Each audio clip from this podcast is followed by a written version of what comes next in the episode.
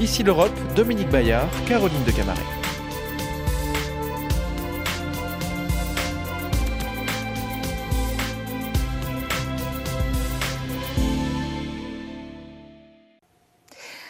À tous, merci euh, de nous rejoindre pour Ici l'Europe à l'issue d'un Conseil européen qui aura euh, porté essentiellement euh, sur l'Ukraine et les conséquences de la guerre. Alors en ouverture, une demi-journée a été consacrée à un sommet des Balkans occidentaux qui attendent toujours dans l'antichambre de l'Union européenne. C'est le cas entre autres de l'Albanie qui a obtenu son statut de candidat en 2014 et nous recevons aujourd'hui son Premier ministre Edi Rama. Bonjour, merci d'être avec nous. Bonjour, merci euh, de m'avoir invité. Alors, vous avez été nommé Premier ministre en 2013. C'est donc vous qui étiez euh, au pouvoir au moment de cette date historique, mais depuis, eh bien, rien ne bouge. Le dossier de votre pays est lié à celui de la Macédoine du Nord. Il est bloqué par le veto de la Bulgarie. Elle a toute une série d'exigences sur les racines culturelles de la Macédoine, qu'elle considère comme d'origine bulgare, des revendications nationalistes qui sont rejetées par Skopje. Un rappel sur votre parcours. Vous avez été dans votre jeunesse basketteur et surtout artiste peintre. Vous avez vécu à Paris que vous quittez en 1998 pour rejoindre votre pays et entamer donc une carrière politique. Alors les 27 ouvrent donc la porte de l'Union européenne à l'Ukraine et à la Moldavie en leur euh, accordant ce statut de candidat quelques mois seulement après leur demande officielle. Victoire politique pour ces deux pays, mais vous, euh, comment, euh, qu'est-ce que vous pensez de cette procédure express? Non, nous, on, est parfaitement d'accord. On a même fait un voyage à Kiev avec le Premier ministre du Monténégro et le Premier ministre de la Macédoine du Nord était euh, en, ligne, euh, comme trois pays de l'OTAN dans les, euh, dans les Balkans, et on a, on a soutenu ça. Mais on sait aussi que le statut de candidat, ça aide pour l'optimisme un peu, mais ça n'aide pas vraiment pour plus de choses. Il faut faire un chemin assez long. la Macédoine du Nord est candidat depuis 17 ans, l'Albanie depuis 8 ans. J'espère que pour l'Ukraine, sera moins, moins long, mais euh, je ne le crois pas. Et alors, qu'est-ce que vous espérez pour votre pays et pour les autres pays candidats des Balkans? Vous sembliez euh, euh, amer euh, jeudi à la conférence de presse. vous aviez l'air de, trouver que vraiment il y avait une prise en otage de, la situation des Balkans par certains pays. Non, c'est vrai, j'étais amer, mais j'étais amer avec la Bulgarie. Et oui, je suis triste, mais je, suis triste pour l'Union européenne, pas pour l'Albanie dans ce cas-là, parce que c'est une sorte d'impuissance euh, qui fait peur. Et en plus, euh, ce que la Bulgarie euh, est en train de faire, c'est quelque chose que c'est difficile à, définir avec des mots qui passent les standards de Madame ici dans cette émission pour le dire. C'est un pays de l'OTAN qui euh, a pris en otage deux pays de l'OTAN, dans un moment où il y a une guerre, une vraie guerre, à la frontière de l'Europe, et devant les yeux de 26 pays qui euh, sont là et qui ne peuvent rien faire c'est un spectacle. Parce qu'il y a le, veto. Hein. Ça requiert, chaque étape de l'élargissement requiert l'unanimité, précisons-le pour nos téléspectateurs. C'est un spectacle d'impuissance et il faut, trouver, il faut trouver une voie pour, pour rompre avec ça. Alors il y a un gouvernement. ne peut, pas devenir un véhicule de, de, de, de, prise en otage de, pays pour des raisons internes d'un pays ou de l'autre. Il y avait un gouvernement bulgare qui vous donnait beaucoup d'espoir parce qu'il voulait lever ce veto. Il a été renversé cette semaine. Il y a maintenant un nouveau gouvernement qu'on attend. Est-ce que justement, euh, si ce veto était euh, levé rapidement, euh, vous auriez l'espoir d'un déblocage ou est-ce que vous voulez que votre sort soit finalement découplé de celui qui pose problème, en l'occurrence la Macédoine du Nord? Écoutez, il y a, il y a rien de pire que quand la politique entre dans le champ de l'histoire et quand les débats de gens historiques, linguistiques, d'origine et tout ça deviennent des débats politiques. Et en plus, dans, dans une zone là où nous vivons, les Balkans, parce que, parce que la Bulgarie aussi est liée avec l'histoire des Balkans, où c'est très difficile de séparer l'un de l'autre. Entrer dans cette sorte de compétition qui est le plus ancien, qui a euh, plus de millénaires dans la Terre. Ça, veut dire qui était le premier homme mhm. sur la Terre C'était un Bulgare, ou c'était un Macédonien, ou c'était un Albanais, ou c'était un Grec, ou c'était un Turc, ou c'était... Euh, ça, on finit jamais. Et là, euh, le problème, c'est que ça s'est devenu une sorte de pétrole politique pour la machinerie de nationalisme. Et là, on finit jamais. Moi, j'étais jamais optimiste que ça, ça, allait, ça allait se résoudre. Il y a une chance très faible. Si ça va se résoudre, ça va être très bien. Sinon, euh, bien sûr que nous, on va demander de être séparés parce qu'on ne sait pas combien de temps ça peut prendre. Ça a pris 17 ans, plus de 17 ans en fait, euh, le problème avec la Grèce. Euh, maintenant. De la Macédoine du Nord avait aussi un problème avec la Grèce sur le nom, etc. La Macédoine. C'était avant, c'était la Donc maintenant, elle a un problème avec les Bulgares sur, le, sur la langue. C'est assez compliqué, en effet. Alors, euh, parlons un petit peu, euh, effectivement, de la Cour des comptes européenne qui a publié un rapport accablant pour les Balkans. 700 millions d'euros dépensés par l'Union européenne les sept dernières années pour favoriser l'état de droit dans six pays qui ont finalement peu d'impact et ça, c'est quand même très inquiétant. La Cour des comptes européenne, peu d'impact sur votre progression en matière d'indépendance de la justice qui, euh, euh, et, voire régression dans certains pays. Est-ce que c'est une région inréformable? Non, Premièrement, euh, sur ce sujet-là, l'Albanie est à l'avant-garde de, la région. Nous, on, on, est en train de continuer à implémenter une, une, réforme de la justice qui est tenue par tous comme un modèle. Et je vous donne un exemple. Si vous aurez demandé n'importe qui en Albanie il y a 3-4 ans, si lui ou elle euh, imaginerait qu'un jour de sa vie aurait vu des hommes de pouvoir euh, politique euh, devant un juge ou devant un tribunal ou même en prison, euh, ça a été le cas d'un ex-premier ministre. Il aurait vous dit, euh, mais vous êtes euh, complètement. Aujourd'hui, ce n'est pas un cas, c'est plusieurs cas. Alors, justement, y, compris dans votre majorité. bien sûr, votre majorité a été éclaboussée récemment par plusieurs scandales de corruption.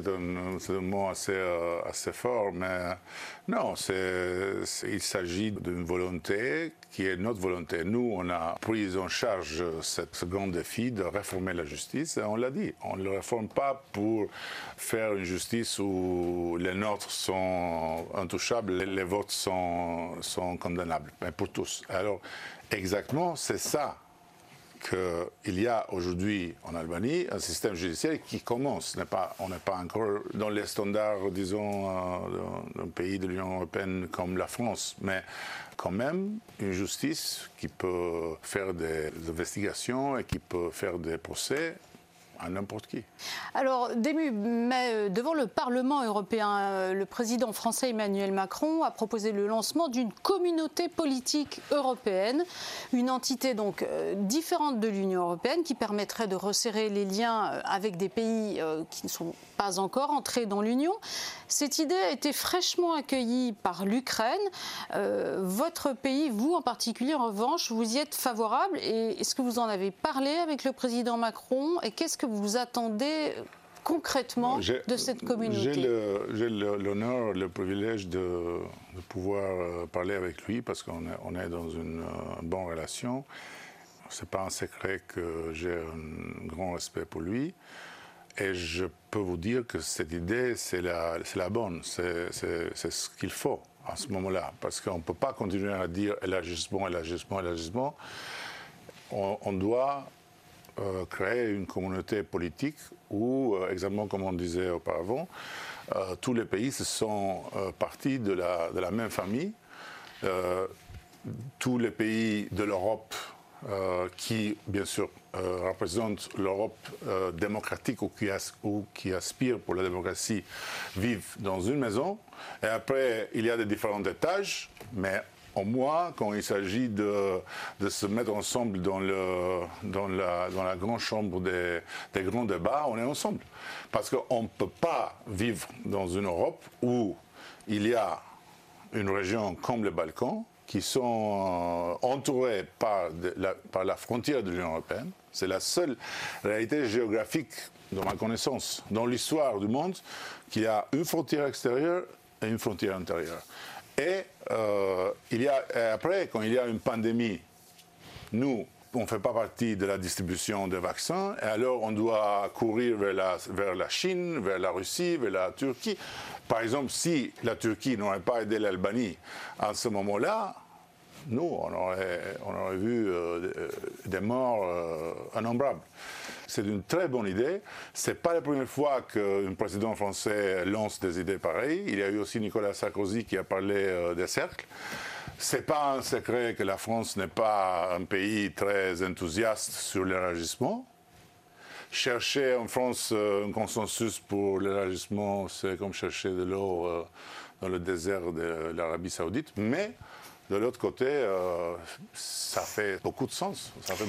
Alors l'Europe en ce moment, elle est euh, complètement choquée, bouleversée, pressée par la guerre, bien sûr, euh, qui est de plus en plus effroyable en Ukraine, en particulier dans la région de Kharkiv, qui a subi un assaut très meurtrier cette semaine.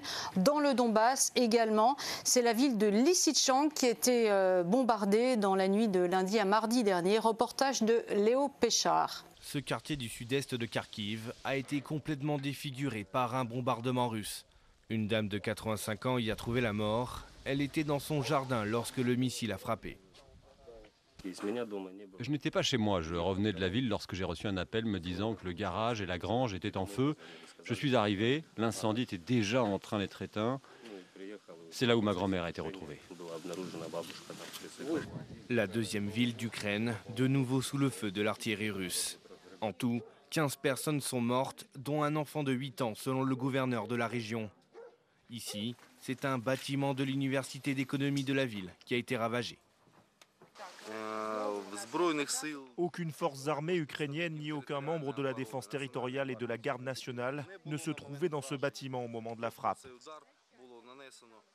Cela veut dire que ce tir a été effectué dans le seul but d'intimider les habitants. Outre la région de Kharkiv, celle du Donbass subit toujours l'assaut des forces russes, à l'image de la ville de Lysychansk. Des bombardements qui se sont intensifiés lundi après-midi et ont continué durant la journée de mardi. Face à l'avancée russe, les soldats ukrainiens construisent des tranchées pour défendre tant bien que mal la ville, mais les civils, eux, sont pris au piège. Ma femme, mon fils et ma belle-fille sont à Kiev. Je ne peux pas les rejoindre. Ici, j'ai ma grand-mère qui ne peut pas marcher. Ils n'ont pas eu de nouvelles depuis plus d'un mois. Des civils également pris au piège dans la ville voisine de Severodonetsk. Près de 570 personnes seraient désormais retranchées dans l'usine chimique d'azote située dans cette agglomération clé du Donbass. Eddie Rama, vous êtes allé euh, à la mi-juin euh, à Kiev, la capitale de l'Ukraine. Euh, et certains experts prévoient une guerre longue désormais. vous partagez cette analyse d'abord, et puis est-ce que l'Europe peut continuer à avancer avec cette menace russe à ses portes en essayant justement d'arrêter le conflit à coup de sanctions? Oui, j'étais euh, à Kiev, comme je l'ai déjà dit, et j'avais eu l'occasion à visiter euh, l'Ukraine et même euh, le territoire là, dans le Donbass, il y a deux ans, quand l'Albanie présidait l'OSCE. Et on pourrait déjà là sentir quelque chose qui était vraiment dans l'air, des sensations très, euh, très fortes euh, d'un conflit qui était euh, dans un procès d'explosion. Oui, je suis d'accord que ce ne sera pas une guerre qui va se terminer vite. Bien sûr que dans cette guerre, il y a directement la Russie et l'Ukraine, mais il y a sans doute indirectement la vision impérialiste du monde et euh, le droit des États souverains de ne pas être euh, menacés dans, l'intégrité de leur propre de, leur propre territoire. Et, il y a aussi quelque chose qui est très très clair. cet enjeu, d'un côté, les limites de la patience russe et les limites de la patience occidentale. Et là, je ne sais pas si euh, on aura comme communauté, disons, pas comme des gouvernements, pas comme euh, des forces politiques, mais comme une grande communauté euh, du monde libre, la patience pour y aller jusqu'au bout. c'est là où ça va se décider, sur la patience. Parce que, bon, l'inflation, les prix et tout ça, euh, c'est pas quelque chose avec laquelle, euh, par exemple, les Français sont habitués depuis très très longtemps. Alors, euh, bon. Et, c'est sans doute un monde, une Europe où les égoïsmes nationaux ont été cultivés pendant longtemps désormais. Et alors, dans ce monde beaucoup plus égoïste qu'il y a, je ne sais pas, 20 ou 30 ans, c'est pas évident que cette guerre euh, va finir euh, comme nous le souhaitons. Alors il y a aussi des points de friction très particuliers, des dissensions hein, dans le camp euh, des Européens. Votre pays, par exemple, a adopté les sanctions économiques contre la Russie. En revanche, ce n'est pas le cas de la Serbie. Elle vient de prolonger son contrat de fourniture de gaz russe sur trois ans. Est-ce que c'est un problème? Est-ce que ça pourrait juste... C'est des histoires très différentes. Euh, là, il ne faut pas mélanger dans le même cadre parce qu'il euh, faut aussi euh, comprendre un peu certaines réalités. je le dis pas pour vous, mais je le dis aussi dans le Conseil. la Serbie a une situation complètement différente, historique et aussi de, de liaison économique commerciale. L'Albanie n'a pas. Pour nous, la Russie, c'est un pays qui est très loin. Nous, on a eu le stalinisme. On était le seul à avoir le stalinisme jusqu'en 1990. Et, dans le bien ou dans le mal, la Russie est identifiée avec cette souffrance. Alors les relations entre l'Albanie et la Russie sont, minimales, même dans les moments les, plus, les plus beaux. Minimales. On n'a pas de relations commerciaux, commerciaux on n'a pas de gaz russe dans notre pays. Bien sûr qu'on souffre les conséquences comme tout le monde, parce que l'Ukraine euh, est un grand fournisseur euh, aussi pour nous. Pour le pain et tout ça, mais bon, c'est différent. Alors, l'important, c'est de ne pas laisser cette guerre toucher les Balkans. les Balkans, c'est la chaîne la plus vulnérable de l'Europe. Et euh, on cherche de coopérer avec la Serbie, on cherche d'aller euh, ensemble vers le futur et d'éviter de retomber dans la piège où toujours on a retombé dans les Balkans et on a vu seulement des victimes et des morts et des destructions. La Serbie, de l'autre côté, a fait un pas important. Elle a voté trois fois euh, aux Nations Unies avec l'Occident contre la Russie. Tandis que sur les sanctions, je suis d'accord, mais il ne faut pas demander euh, tout, tout, tout de suite parce que ça peut craquer. Si ça craque, il y a beaucoup plus pire. Vous, vous avez euh, raison de souligner que vous êtes membre de l'OTAN, euh, d'ailleurs eux aussi. Vous, vous, vous avez proposé à l'OTAN d'utiliser une ancienne base navale soviétique située au sud de Tirana. Vous sentez le besoin de resserrer aussi ces liens avec l'alliance dont vous êtes membre Il s'agit de nouveaux ports qu'on est en train de construire en Albanie où, dans le projet, il y, a, euh, il y a une partie qui sera dédiée euh, à la base euh, navale militaire. Et là, on a proposé à l'OTAN de, faire utile de cette base parce que c'est une position assez stratégique dans le Méditerranée. Et moi, je pense que ça va se faire. C'est ça, c'est ça. Et, en même temps, on est en train aussi de construire une, un aéroport de, comme une base tactique de l'OTAN pour les vols de, de l'Alliance. Eddie Rama, merci d'avoir répondu à l'invitation de France 24 et RFI. Tout de suite, l'actualité continue, un nouveau point sur l'info.